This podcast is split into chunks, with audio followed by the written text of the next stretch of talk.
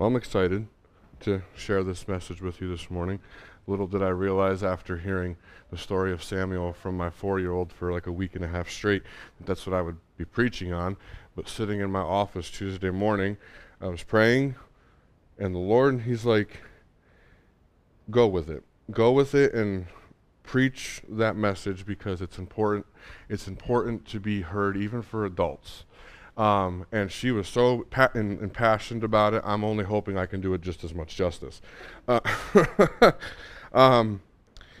despite being a young boy, we read here in 1 Samuel chapter 3, and if you want to turn to 1 Samuel chapter 3 this morning, we read about Samuel's first encounter with God and discerning God's voice. Despite being a very young boy, he wasn't quite aware of what God's voice was yet. And now if you recall, Samuel, his mother Hannah, she was at the temple many years ago praying before the Lord, like to the point to where Eli thought there was something wrong with this woman. She was pouring her heart out to God saying, Lord, if you would just give me this child that I'm praying for, I will give him back to you. And then Samuel's born. She brings him to the temple to dedicate him to the Lord, and Eli's there, and then Samuel's given to Eli to be raised up in the temple in the work of the Lord. So that's how Samuel finds himself here. Now, how many of us here this morning, we could say that we've honestly experienced God speaking to us in some way? I mean, it could have been audibly, could be through Scripture. Each and every time that we open the Scriptures, God speaks to us in some way. He reveals something to us. And we discussed it Wednesday night in Bible study. Sometimes it's interesting and worthwhile reading the Bible through a different lens, and something else will pop out to you. Don't just open the Bible and be like, okay, Lord, I'm just doing this out of my habit for the day to get through this. No, open it up and be like, Lord, show something new to me. Or go into it intentionally of, here's what I'm hoping and looking like. Let me see if I can pull something new out of this. Now, I'm not saying something new like to stretch it for what it is, but something new that can help you in your journey. The Lord can also speak to our hearts and our minds. And the other way the Lord can also speak to us is through another believer. And how many times has somebody come up to you and said, hey, I got a word for you? And they give it to you, and you know it's true, and you know that it's from God, but it's so to the point and so true, you're like, ooh, thanks for that, but didn't really, like, really? And there may be some people here this morning or that you'll listen to this message later, and you may say, Pastor, I've never had God speak to me, or I'm not quite sure to tell if it's God that's speaking to me. Well, just like Samuel had to learn that it was God speaking to him, we need to do the same thing. So we're going to look at 1 Samuel 3:1-21, and we're going to go through this story because as lovely as the Old Testament is, you have to take it in increments and lay out the narrative and the background for the story. So we're not going to read right through the story all at once. We're going to go through this chunk by chunk. We're going to give some background to it to help lay a foundation, and then we will move into the real practical application of what this story is telling us this morning. But before we begin reading, let's pray. Heavenly Father, we thank you for your word this morning, God. We thank you for the opportunity to dive into it. And Lord, I pray that as we read through this story, that you would speak to our hearts, speak to our lives, and help us to pull something from this that we can take with us this week. In Jesus' precious name, amen. So as we read in verses 1-3 together, it'll be up on the screen as well, we read here, Now the boy Samuel was ministering to the Lord in the presence of Eli, and the word of the Lord was rare in those days. There was no frequent vision.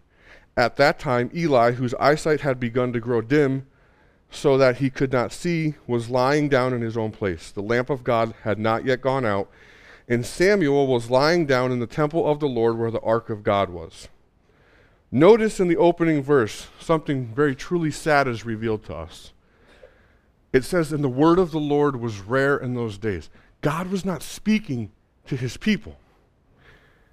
The prophets, they were around, but they weren't speaking. The Lord wasn't speaking to them to talk to his people. They had nothing to say.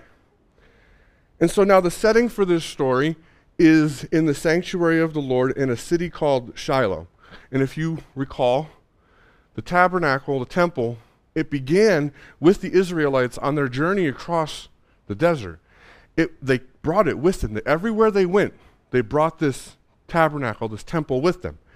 And at this point, it's in the city of Shiloh before events unfold to where the Ark of the Covenant is taken by the Philistines and the long journey of the Ark of the Covenant. And then finally, before David builds the temple and restores it for Jerusalem. But all of that to say, for this purpose, we're in the city of Shiloh. And we can also assume that the time of day is very late in the evening, probably early morning, because verse 3 even tells us that the lamp of the Lord has not gone out yet. So we can probably safely assume that everybody's asleep. And there's three main characters in this story that we need to introduce. We've got Eli, who was the priest of the temple, very old gentleman who had been there many years, but he was now not well with his sight, and so he was lying down in his place. We have Samuel, who was there serving under him, and then, of course, we have God himself. Now, I want you to take note of something very interesting. Where does the scripture tell us that Samuel was sleeping? He was sleeping near the ark of God. And if you remember, and if we do our studying, we know that the ark represents and symbolizes the presence of God. And we read stories about people who touched this ark of God. And what happened? Struck dead. Only the priest could enter into the Holy of Holies. But yet here is this young man. Out of all the places he could have chosen to sleep in this temple, he's sleeping near the ark of God. That is, it blows my mind. When I read that, I'm like, this kid, of all the places he could have slept, he chooses to sleep right in the presence of God. That's a pretty awesome choice. Verses 4 to 6, we read here, "Then the Lord called Samuel, and he said, 'Here I am,' and ran to Eli and said, 'Here I am, for you called me.' But he said, 'I did not call. Lie down again.' So he went and lay down again. And the Lord called again, 'Samuel.' And Samuel arose and went to Eli and said, 'Here I am, for you called me.' But he said, 'I did not call, my son. Lie down.'" They're both sleeping in this passage. And keep in mind what we read back in verse 1. The word of the Lord was rare in those days. God was not speaking to his people. Well, that's about to change. We're going to see that here in a couple of verses. Samuel awakes from his dream, thinking that Eli is calling him, probably thinking he's fallen, something's happened, so I have to go help him. So he runs to him instinctively and says, "Here I am." And Eli's like, "Didn't call you." And this happened a second time. So at this point, I can only imagine what's going through young Samuel's head. I'm like, "Okay, man, I know your sight's bad, but like, really? Like, now you're like playing this game of calling me back? Like, what's going on?" Verses 7 through 10. "Now Samuel did not yet know the Lord, and the word of the Lord had not yet been revealed to him. And the Lord called Samuel again the third time, and he rose and went to Eli and said, 'Here I am, for you called me.' Then Eli perceived that the Lord was calling the boy. Therefore Eli said to Samuel, 'Go lie down, and if he calls you, you shall say, "Speak, Lord, for your servant hears."' So Samuel went and lay down in his place. And the Lord came and stood, calling as at other times, 'Samuel, Samuel.' And Samuel said, 'Speak, for your servant hears.'"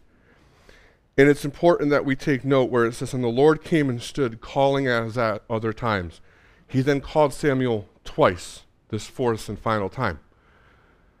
And this isn't the first time God has called people by their name twice. He's also called, we see in Scripture, Abraham, Moses, and Jacob. At very pivotal points in their life, God calls out to them and calls their name twice. So now Samuel, he's called his name once the first three times, but now this fourth time, he calls his name twice. And Scripture tells us, again, that Samuel, he did not yet know of the word of the Lord. It had not yet been revealed to him. Samuel knew who God was, but he hadn't come to that relationship yet and hadn't fully been made aware of who God is and like, okay, this is God's voice speaking to you and here's what you're supposed to do. So for God to call his name twice is a very pivotal moment that's about to happen in his life here. And as we read through 1 Samuel, and as he gets older, we read about how the Lord uses him mightily as a prophet and a judge over Israel. And so Eli, this time, he tells Samuel, hey, when you go back to lay down and the Lord calls you again, here's how I want you to respond. Speak, Lord, for your servant hears. Other translations use the word listen. Now, there's something important about this response that Samuel has been instructed to give, and we're going to break this down real quick. First, it acknowledges that it is God who is speaking and calling out to him. Second, the response confirms rightly that Samuel is a servant of the Lord. And third, it confesses the attitude Samuel has to listen to what God has to say. So essentially, Samuel has three things he has to do here. He needs to acknowledge that it's God. He needs to humble himself before the Lord as his servant and be willing to listen. How many times has God tried to speak to our lives and we've missed that mark? Where instead of saying, speak, Lord, your servant listens, and then humble ourselves to hear, the Lord's tried to speak, but we've missed it. It's kind of just blown over, or we just completely didn't hear it. We can learn a lot from Samuel to discern the voice of God in our lives. Because here's the deal, the world that we live in has many different voices that are going to try and pull us every which way. There's going to be the voices of a better job. There's going to be the voices of more money. There's going to be the voices of fame. There's going to be the voices of all the fun that the world can try and offer, like all that fun stuff that's not of God. We need to be able to learn how to discern through those voices what the voice of God is. Now, in 1 Samuel 3:11 through 14, the Lord speaks to Samuel. And get ready, because it's mind-blowing stuff. Then the Lord said to Samuel, behold, I am about to do a thing in Israel at which the two ears of everyone who hears it will tingle. On that day I will fulfill against Eli all that I have spoken concerning his house from beginning to end. And I declare to him that I am about to punish his house forever for the iniquity that he knew, because his sons were blaspheming God, and he did not restrain them. Therefore, I swear to the house of Eli that the iniquity of Eli's house shall not be atoned for by sacrifice or offering forever. Clearly, this message that God gives Samuel is not a very pleasant one. I mean, this young boy, has been given a message about the very person he's serving under and mentoring under, being told that the Lord is going to punish him and his sons. Like, that's not a rosy message from God. And yes, Eli, it's true, he had led Israel well as a priest, but where he fouled up is he let his sons, who were priests as well, do things that were not of God, leading people astray, blaspheming against God. And he allowed this to happen. So God, being the God that he is, he's a fair God, but he's also a God that has to bring down judgment. He's bringing down judgment against the whole family. And some people wonder, well, does judgment from God really exist? Yes, it does. No, we don't live in the day and age where we see actively God striking people down. Doesn't mean he can't. It doesn't mean he's not doing it somewhere around the world. Just saying. We just don't see it firsthand. But judgment most certainly does come from God. Deuteronomy 1:17 reminds us that judgment belongs to God. In Ecclesiastes 12:14, we see that for God will bring every deed into judgment, with every secret thing, whether good or evil. Everything. He's going to bring everything into judgment. And when it comes to God's judgment, people who live their lives in sin and apart from Jesus, yeah, they have every right to be fearful and afraid. Someone who has lived their entire life with God at arm's length, saying, Lord, yeah, I know about you, but nah, it's not for me. I'm just going to live my life the way I want to. They have every reason to be afraid to die. I don't mean to bring doom and gloom this morning, but it's the truth. If you keep God at arm's length, yes, you have every right to be afraid to die. But the good news is, as believers and followers of Christ, we have nothing to fear. Why? Because we know our God is a fair and just judge. Genesis 18:25, shall not the judge of the earth do what is just? Yes, yes, he will. He's going to judge justly. He's not just going to say, forget about all of this.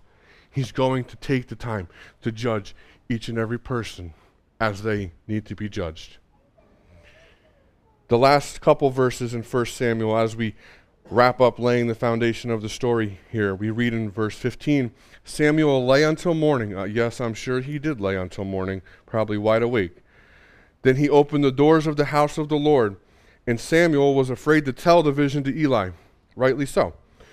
But Eli called Samuel and said, Samuel, my son. And he said, here I am. And Eli said, what was it that he told you? Do not hide it from me. May God do so to you and more also if you hide anything from me of all that he told you. Hold on just a second. This man, this priest tells him, tell me what God said. And if you hide anything from me, let him do what he said and more to you. Well, now, he's kind of got a choice to make. So Samuel told him everything and hid nothing from him. And he said, it is the Lord, and this is Eli speaking back, let him do what seems good to him. And Samuel grew, and the Lord was with him, and let none of his words fall to the ground. And all Israel from Dan to Beersheba knew that Samuel was established as a prophet of the Lord. And the Lord appeared again at Shiloh, for the Lord revealed himself to Samuel at Shiloh by the word of the Lord. So I can only imagine, after hearing this word from the Lord, not much sleep was probably had by this boy. Because he knew he was probably going to have to share this with Eli at some point. But what does he do when he wakes in the morning? He goes about his usual chores, preparing the place for worship. Yeah, because Eli's two sons are living their life, doing whatever they please. They're not going to come do this, even though it's rightfully their job. So Eli finally calls for Samuel. Funny how he's now calling for him after what happened the night before. And he tells him, tell me what the Lord has spoken. Think about it for a moment. Samuel, this young boy, faced with the decision of, do I tell him? Or do I face the wrath of God? I mean, I'm going to tell him. So he tells him about everything. He communicates this to him and says, your family is going to pay the price. God is going to bring his wrath on your family for what you've done. And Eli, he very easily could have been like, what? And acted very angrily, taking his anger out on Samuel. But he responds in a surprising way. And first of all, he instructs Samuel, never hide what the Lord has to say. But then Eli, he submits himself to the will of the Lord. And he says there that it is the Lord, let him do what seems good to him. And I'm here to tell you something. There's a whole nother sermon in that alone about submitting to the will of the Lord and letting the Lord do what he's going to do. That's a whole nother sermon that at some point I am sure I will bring to you. But we see here in this story that God is a God that communicates. He wants to communicate to his people. He has stuff to communicate to his people. All throughout Scripture, God is presented as a God who communicates. I mean, for gracious sakes, from the very beginning in Genesis 1:3, God said, let there be light. He communicated that right out. And even after sin separated us from God, even after Adam and Eve sinned, and they had that wonderful privilege of being able to walk and talk with God. And when I mean walk and talk with God, God would physically come to the garden with them, and they would walk and talk in the evenings. But then sin entered the world, so God had to remove himself from that. But he didn't want to remove himself completely. He still wanted to communicate with us.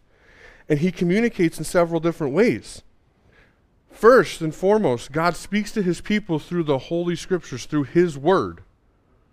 Every word of this Bible was given by God. It wasn't just penned down by a bunch of different authors. Every one of them was inspired by God.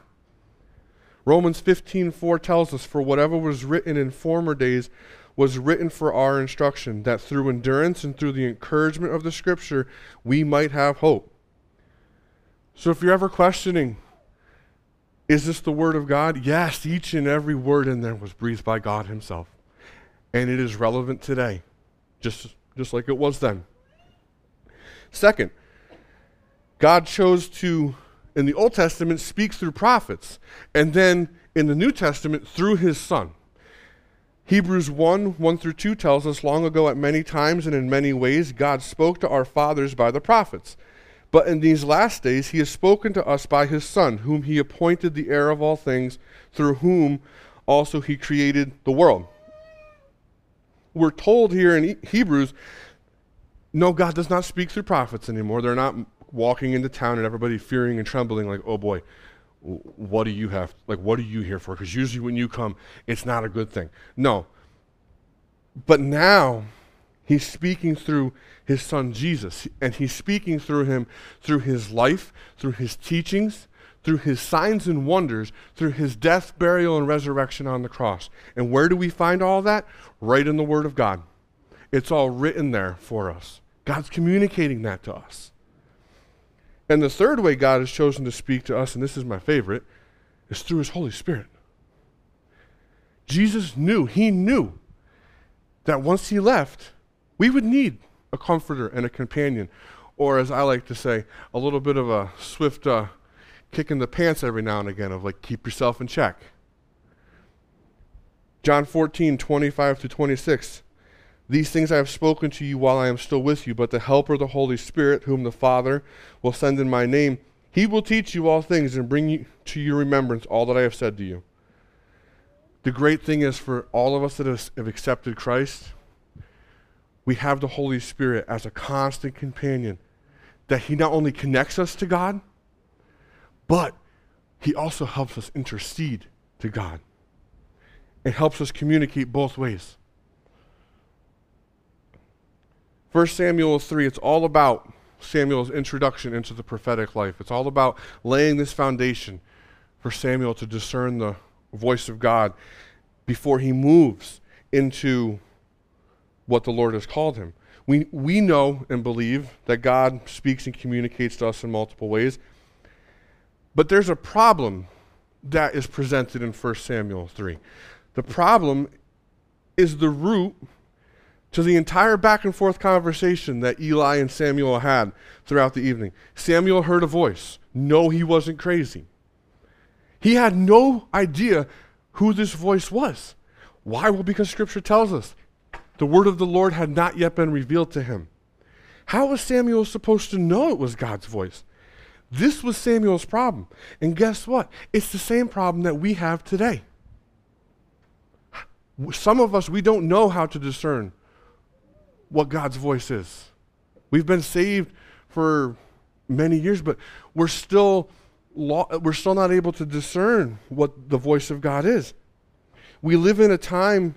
Yet God, he no longer speaks through prophets like he did in the Old Testament. And I mean, he may speak audibly from time to time, but not all the time. We live in a time, though, when God speaks through his word and his Holy Spirit in our hearts.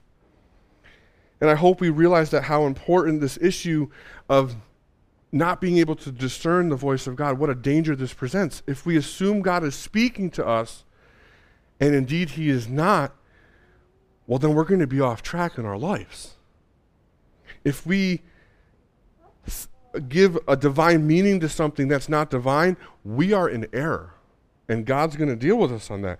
If we hear God's voice when, in fact, it's our own desire, and we can do that, we can be praying, crying out to God, being like, Lord, speak to me, and then get so tired of waiting, kind of just put the answer there ourselves, well, then we're living for ourselves and not for God. The dangers of ascribing God's voice to things that are not his voice abound. It's happening every day.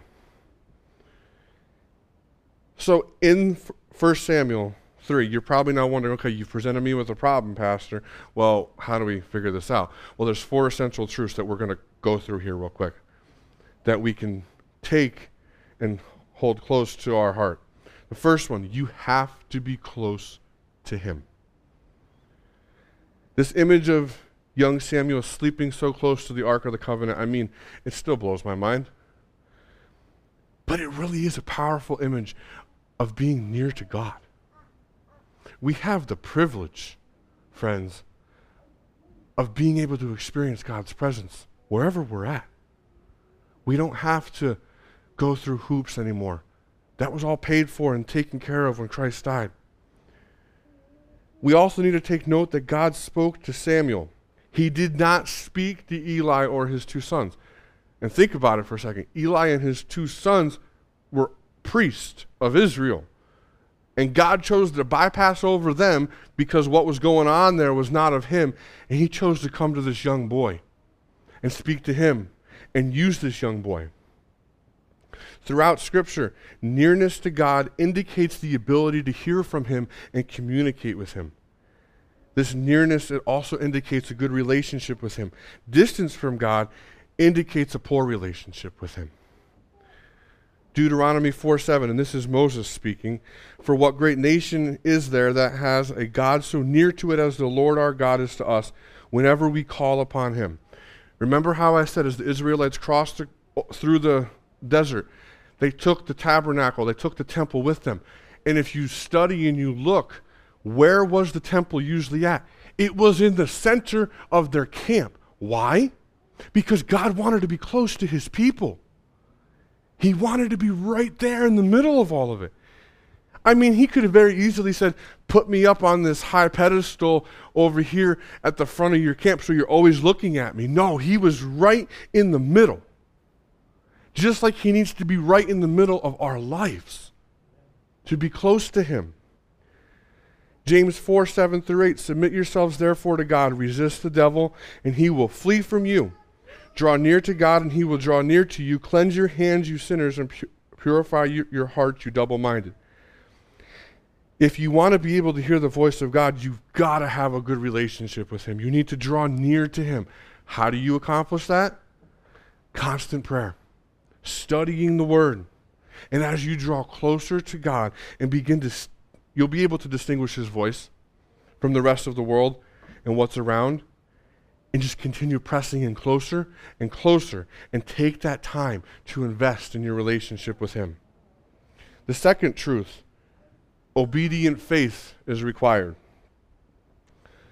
This picture we get of Samuel is someone who is very young, but he's also very obedient, not just to God, but also to the responsibilities given to him. Remember, Samuel, he wasn't included in the message from God as someone who turned from God. The message was very clear about who this was about. Samuel was obedient through and through.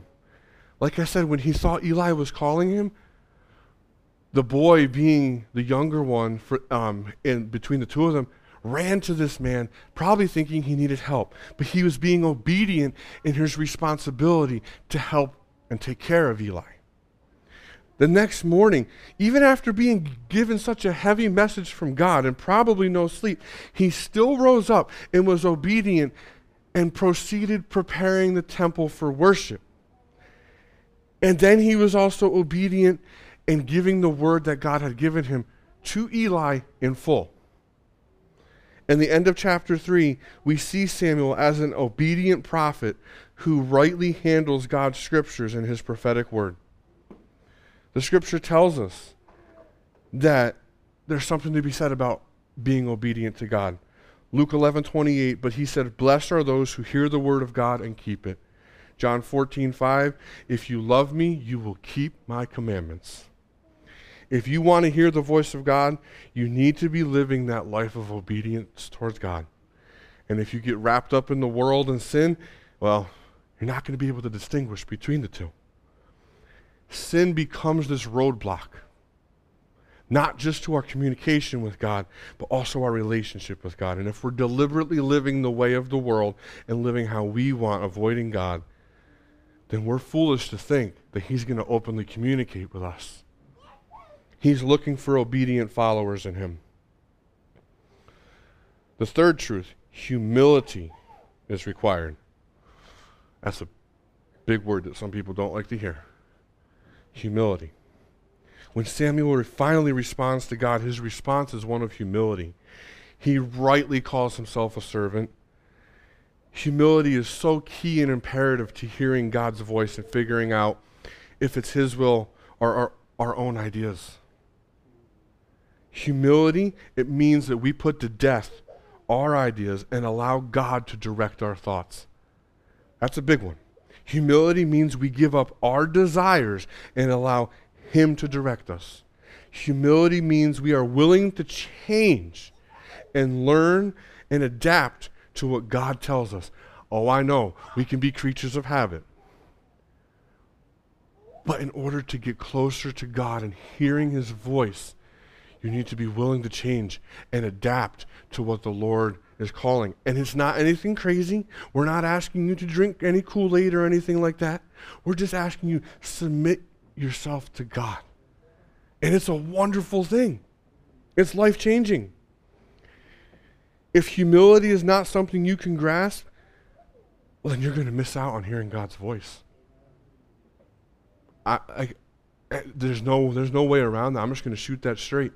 If you cannot humble yourself before God, then why would the God of this universe communicate down?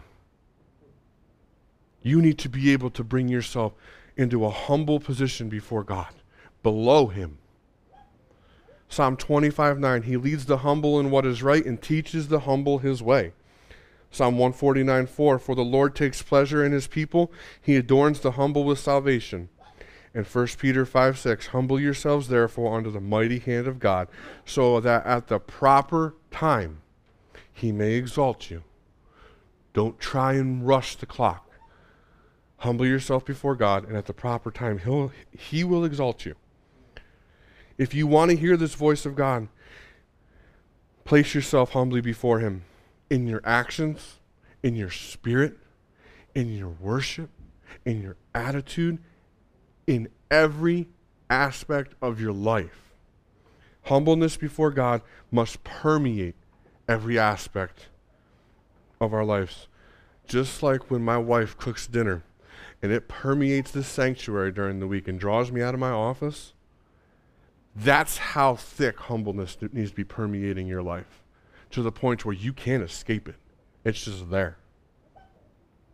Pride has no place in our lives when it comes to hearing the voice of God.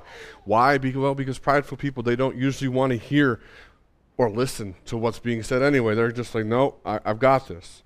Their pride gets in the way of hearing God's voice and then obeying what is heard. The fourth and final truth this morning, confirmation is required. I mean, this seems to be the most practical, but in my opinion, this is the most helpful and probably the most crucial one. We need to take note of a few things in this passage. First, Eli confirmed to Samuel that, yes, God is speaking to you.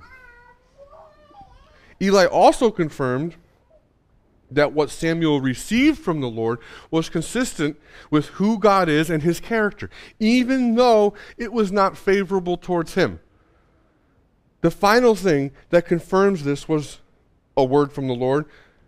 Well, later in 1 Samuel, and as you read through 1 Samuel, everything that God told Samuel comes to pass.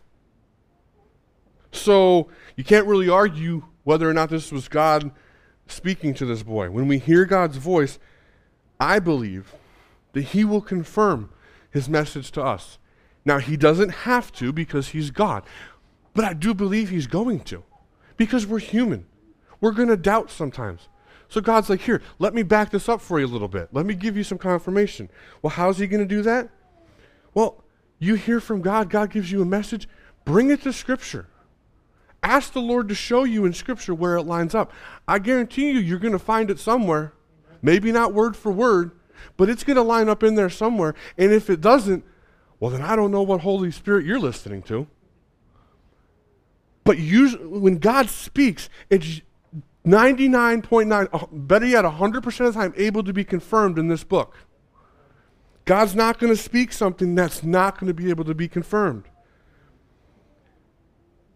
And not only will God confirm this message to you through Scripture, but remember how I said through other believers? Oh, he's going to do it there too. He can confirm it through other people. I mean, Eli confirmed this for Samuel. So who do you have that can help you when you need something confirmed? Pastors, elders in the church, born-again family members, born-again friends. And here's the thing. Don't just go looking for the person that's going to tell you what you want to hear. Ask God to direct you to the person or bring that person to you. Because otherwise we're going to fall into the same trap that 2 Timothy 4:3 tells us. For the time is coming when people will not endure sound teaching, but having itching ears they will accumulate for themselves teachers to suit their own passions. Make sure the people that you go to for the confirmation from the Lord or that God's using to confirm something to you, make sure they are biblically and theologically sound. And that will not guide you the wrong way and lead you astray. Because unfortunately there are people out there that's what they want, that's what they want to do, and that's what they do, and it's sad. But the Lord will confirm His Word somehow, some way. And sometimes it may take multiple times of confirming it to you over and over and over and over again. I'm guilty of that because I'm stubborn. God speaks to me something, and I'm like, okay, yeah, that's wonderful. And I kind of put it on the back burner. Well, then a couple days later, all of a sudden my wife is like, hey, I really felt the Lord pressing this upon me when I was praying for you. Okay, there's confirmation there. In my devotions, oh, wait a minute, there's confirmation there. Okay, Lord, what you said, that was actually true. Like, sometimes it takes a couple times. And God's patient. He'll wait. And sometimes may have to smack you upside the head with it. But as we bring this message to a close this morning, Mike, if you want to come up and get ready, I want to challenge you to search your heart before the Lord. As we walk through this story and laid out these truths, I believe there's two types of people that need to be addressed this morning. The first is those who are aware of God's voice, but just need to respond. They just need that extra push to respond to God like Samuel. Just need that little bit of instruction of here's how you respond. So the question is, are you ready to be like Samuel and humbly respond to the Lord by saying, speak, Lord, your servant is listening. And He will speak. When you humble yourself before the Lord and allow Him to speak, that is when you're going to begin to see things change in your life, things come alive. You will experience a closer, deeper, more intimate relationship with God. The second group of people is those who are, you may be kind of wrapped up in the things of the world. And you know that God is calling you, but you just can't discern through everything that's going on where God's voice is. And you're wondering, how much longer am I going to have before God stops calling? Well, the good news this morning is this. All you have to do is just call out. Say, Lord, silence the rest of it. I surrender. I give up. I'm giving you my life. Come into my life. And the Lord will begin to move. He'll begin to speak to you. And the rest will just fall into place. He'll bring people into your life to build you up and will help you move in this journey of discerning who He is and how to hear His voice. The bottom line is this, the more time you spend with God, the more familiar and comfortable with His voice you will become. He's not a scary God. He's not looking to scream and yell and terrify you. Sometimes His voice is a still small whisper. That's just like, I am here. I'm here for you. So as we sing this last song, I invite you, if you would stand, if you would like to come to the altar, it's always open, find a place to pray, but just put yourself before the Lord and humbly ask Him, Lord, speak to me or Lord, help me begin to discern what your voice is. Heavenly Father, we come to you again this morning, Lord. Lord, I thank you. Thank you for your word. Lord, we thank you for your voice, God. God, that even in the midst of trials and tribulations, God, that your voice is there calling for us. And God, I pray that we'd be able to cling close to that, God. Lord, and be able to discern your voice quicker, Lord, and draw close to you. I pray for each person here that you would be with them, bless them, keep them safe, help them have a wonderful week, just being the light in the dark place, wherever that is, Lord, in school, at work, in the grocery store, among family, among friends. But help us go from this place ready to bring your word forth and to minister to others. And Lord, I pray that you would help us as a church as we prepare for this Thursday night to impact this community, Lord, in whatever way you would have us, God. Whether that means a lot of people, God, a few people, but everything we do is for your glory and honor. I pray you'd keep everybody safe as we go our separate ways this week. We thank you for this in Jesus' name. Amen.